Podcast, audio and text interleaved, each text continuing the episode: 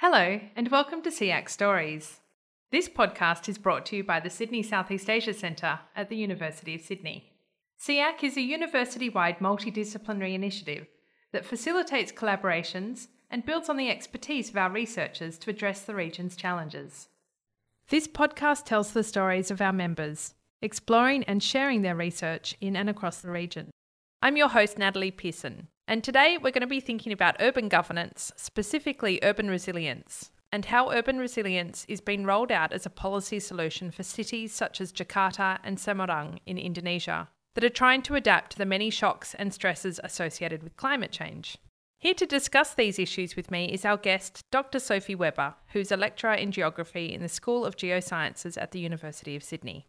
Sophie is a human geographer who conducts research about the political economies of climate change and international development assistance, mostly in Southeast Asia and the Pacific region.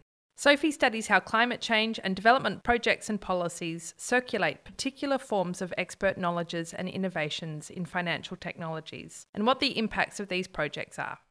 Sophie, thank you for joining us. Hi, Natalie.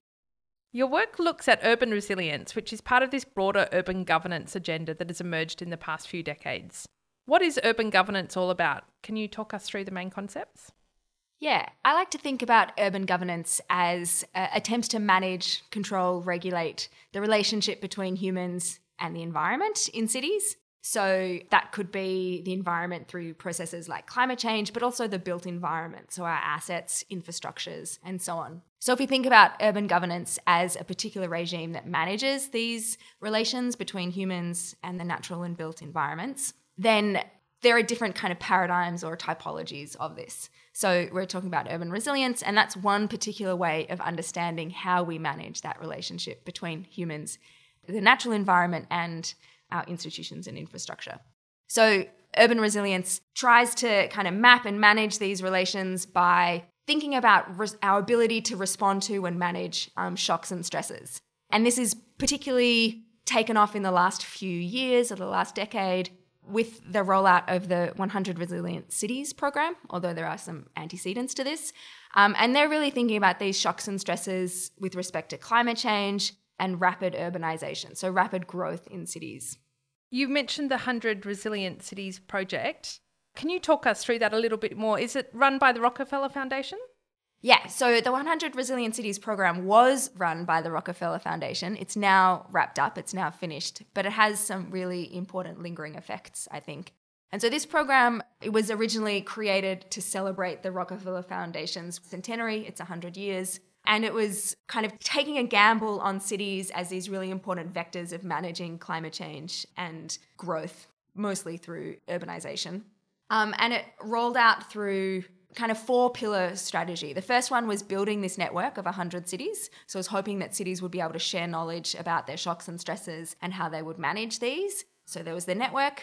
There was also a kind of strategic planning process where cities put together plans um, or analyses of what their resilience problems were and then strategies for how to manage that.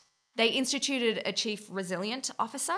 So this was someone who would sit in the city government in different kind of capacities and in different institutions. And then they also created these new relationships between cities and a whole series of private sector partners.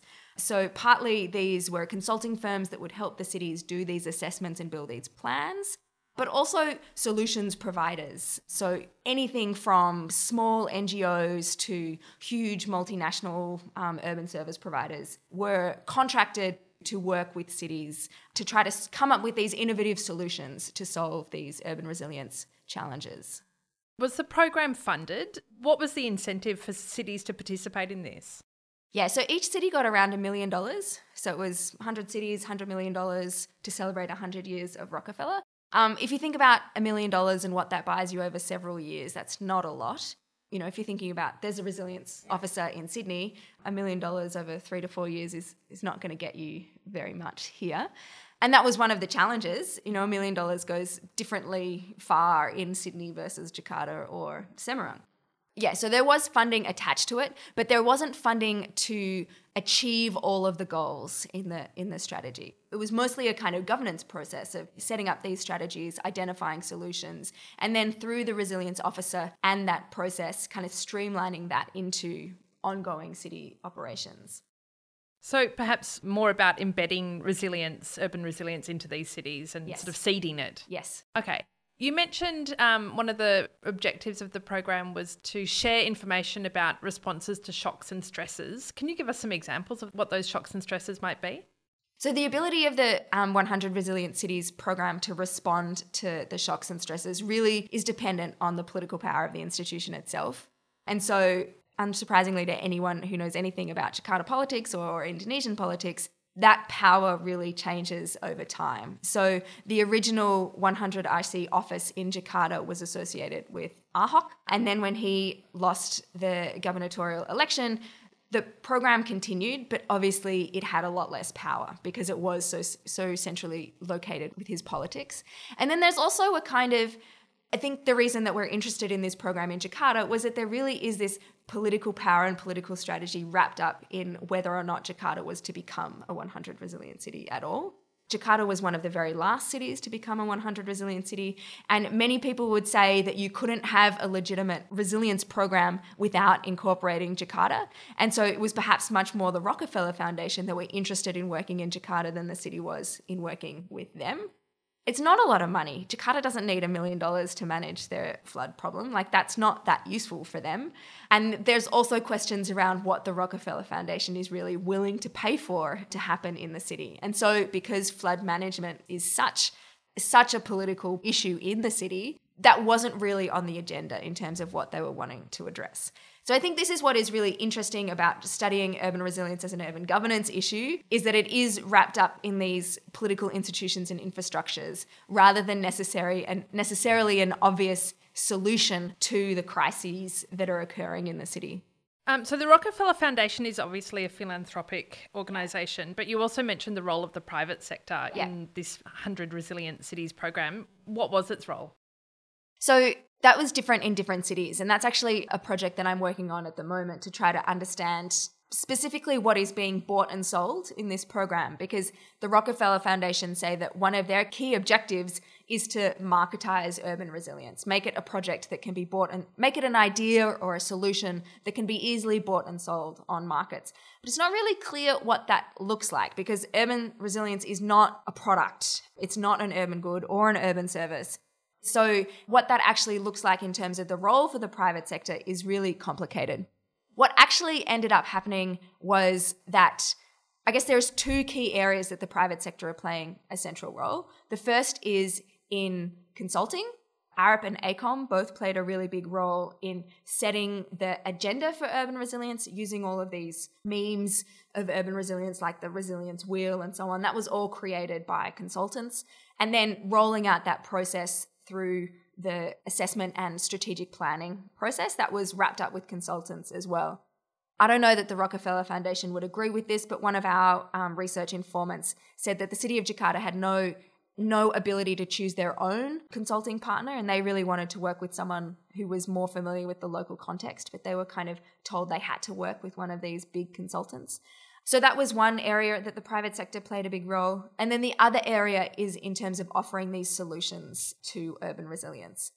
Again, that looked really different in different cities. In the case in Semarang, it was not really the private sector, it was a small community group doing really interesting community mapping, community asset management, and community art projects. Um, in other cities, it's much more about big global conglomerates like Veolia and Suez and other these big water service providers rolling out new privatized water provision contracts. So there really is a huge range in terms of what the private sector are doing in these projects. Yeah, and you described the global urban resilience complex as multi-centric. So you've mentioned we've got the philanthropic organisations, private sector actors, um, public sector, this idea of grassroots advocacy organisations, um, and also interurban networks is another one that you mentioned. Yeah. So I, I think it's worth noting, of course, that many of these actors operate globally, particularly the multinationals, but their clients, as you call them, are in the in the global south. And maybe we can come back to the effect that this has had. But what I'd like to do now is to explore why you chose these two cities. Is it correct that Semarang was one of the first to be chosen? Yeah. Yeah. Okay, great. So uh, you describe um, your research as what happens when global ideas, practices, and imaginaries touch down in a specific place. Mm-hmm. So why did you choose Semarang and Jakarta? So I didn't choose Semarang to work in. That was, you know, I was doing research in Jakarta and I was really interested in why these big urban resilience projects hadn't really eventuated there. Like to me, it was so logical particularly on the back of a lot of the multilateral development banks doing work on urban resilience issues in the city. Um, and so I was like, why has this not evolved along with this kind of complex, which does bring the World Bank and a whole series of other MDBs in relationship with philanthropists and interurban networks? Um, why was this not occurring in Jakarta? And so I was doing fieldwork there, trying to understand issues around financing urban resilience and, and what the innovations in that were in Jakarta. And then when I got there, and I was doing, you know, digging around on the internet, it became apparent that Jakarta was going to become a resilient city. And through some collaborations with a kind of think tank who were involved in the process of putting the bid in to become a resilient city, I started to be interested in how this unraveled and what what was going to be achieved through this program, what the, as I said, the kind of political and, and power dynamics were going to be, and what this was actually going to be able to achieve in Jakarta. You know, it was a big gamble. It was a very publicized program, but it was interesting to me to understand what that program could buy you in such a complex space like Jakarta. So we were doing interviews with people who were involved in the bid to become a resilient city and then involved in its rollout some of them had worked closely with the Semarang case. Um, and so it just became apparent that to understand a little bit more about what that process was going to look like, that would be a nice case study. Um, and it's so different to Jakarta in terms of how it rolled out and what it looked like. Do you want to tell us about that? A lot of the early cases of involvement in the Resilient Cities program are cities that you wouldn't necessarily imagine being involved in a kind of big global interurban network. There are not these big global cities that often end up pasted on the front of the New York Times. The New York Times does a really good line on the shocks and stresses of climate change and rapid urbanization. And so Semarang is one of them, right? They do have obviously issues around flooding, much like Jakarta, but the way they responded to that is very different. Like in Jakarta, they originally worked with some small community organizations that had their roots in activism. Um, but actually, in that case in Jakarta, they were able to run with some pretty interesting arts-oriented groups who were who made these community maps, which tried to really center center informal communities, kampung communities that were experiencing the effects of, of, flooding and what they prioritized as their forms of resilience in response to that flooding. Very, very different to um, what was going on around 2015, 2016 in Ahok's vision of how to respond to flooding. You said that the Rockefeller Foundation has wrapped up its program. Was that planned or did they just sort of give up? And what are the consequences of, of it concluding? Are, are cities like Jakarta and Semarang continuing with this vision to be an urban resilient city? when we finished our research in this project, nothing really had happened in Semarang. And so they had done this planning process, they'd come up with this strategic plan, they'd worked with these communities to establish that. And then there was no funding to implement any of the projects. So it ended. Um, and, you know, in Jakarta, the way that this project has actually ended up unfolding has been through one of the um, deputy governors. Deputy Governor for Spatial Planning has kind of taken control of the 100 Resilient City process and used it to kind of leverage the work that he's already doing anyway and connect the two together to keep it going. So that work is still going, and the Rockefeller Foundation have kind of given the stamp to one of his big agendas. But so, yeah, the program ended. It did end very abruptly many of the cities hadn't finished their planning processes um, or implementation processes, and there was a lot of backlash from the city participants. Um, they lobbied the Rockefeller Foundation to continue to support them and they actually got a little bit of support to complete their works. There's a lot of speculation. Maybe it was a new president coming in and wanting to move their agenda in a different direction. Some speculation about the political climate in the US and wanting to play a bigger role in thinking about resilience in that context some speculation that the program had been completely ineffective. Um, and then there are also questions around the financial agenda that they wanted to pursue. So much less um, kind of soft social and environmental impact, and much more private sector investing in resilient solutions. And there is some some part of the legacy of the 100 Resilient Cities program that is continuing to invest in what they talk about as urban resilience infrastructure and really trying to get the private sector to take a much more leading role in what that looks like. Just on that issue of the private sector, and you mentioned earlier that there was a push to marketize or sort of capitalize urban resilience. Mm-hmm. And you do argue that because the global urban resilience complex is driven by philanthro-capitalist and neoliberal norms and aspirations, it therefore needs to be able to be subjected to critique along these lines as well. So, with that in mind, what are your criticisms of this urban governance framework?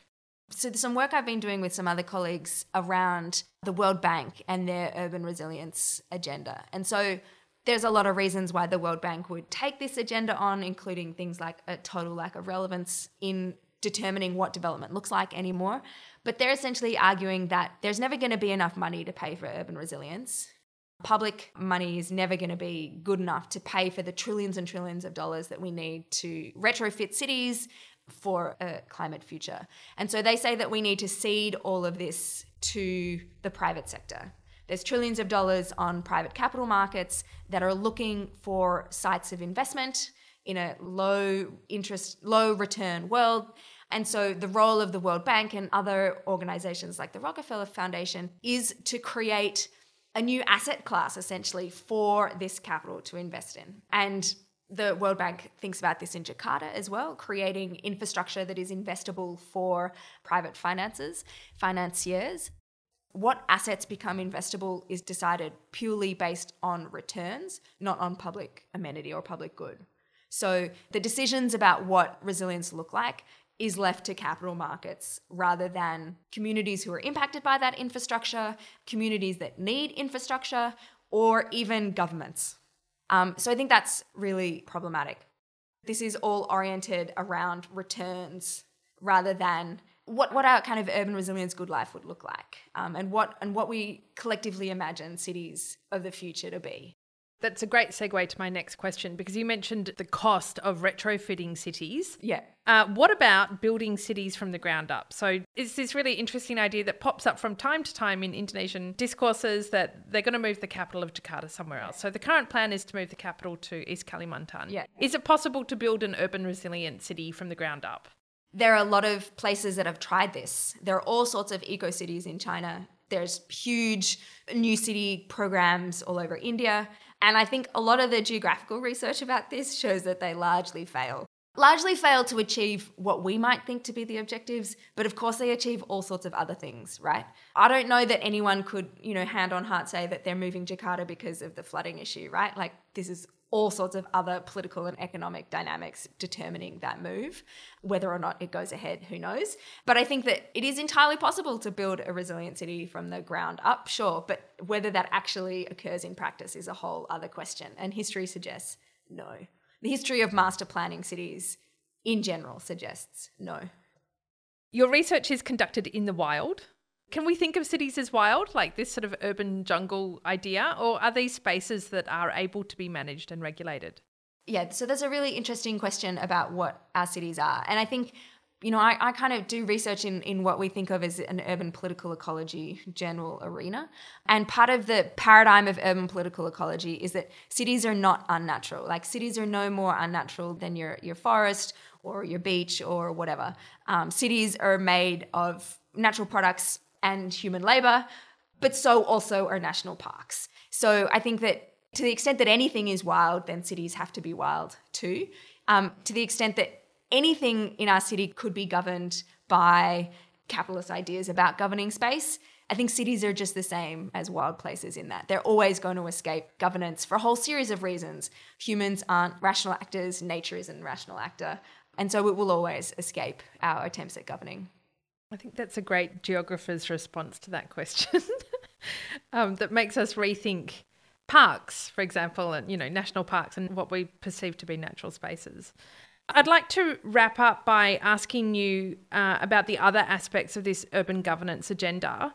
So, we've talked a lot about urban resilience, but there are also a couple of other concepts that make up this urban governance agenda, including, of course, urban sustainability and smart cities. What's the difference between urban resilience and a smart city? So actually they're really tightly aligned, I think. They're different they're different kind of imaginaries for urban governance and, and different actors will latch on to one or the other at different points and for different reasons. So you know, I'm one of my interviewees actually in the paper that I wrote about Jakarta and the 100 Resilient Cities program talks about like smart cities, sustainable cities, resilient cities. He also talks about Pokemon cities. It's like whatever, all these acronyms, they're all the same, it doesn't matter. Um, and so I think there's part of that that is true. Like these are slogans that people reinterpret on the ground and come to mean all sorts of things depending on that context. And the political and economic relations in which it is embedded, ideas, ideologies, and so on. But they are also a different set of practices, even if they are aligned.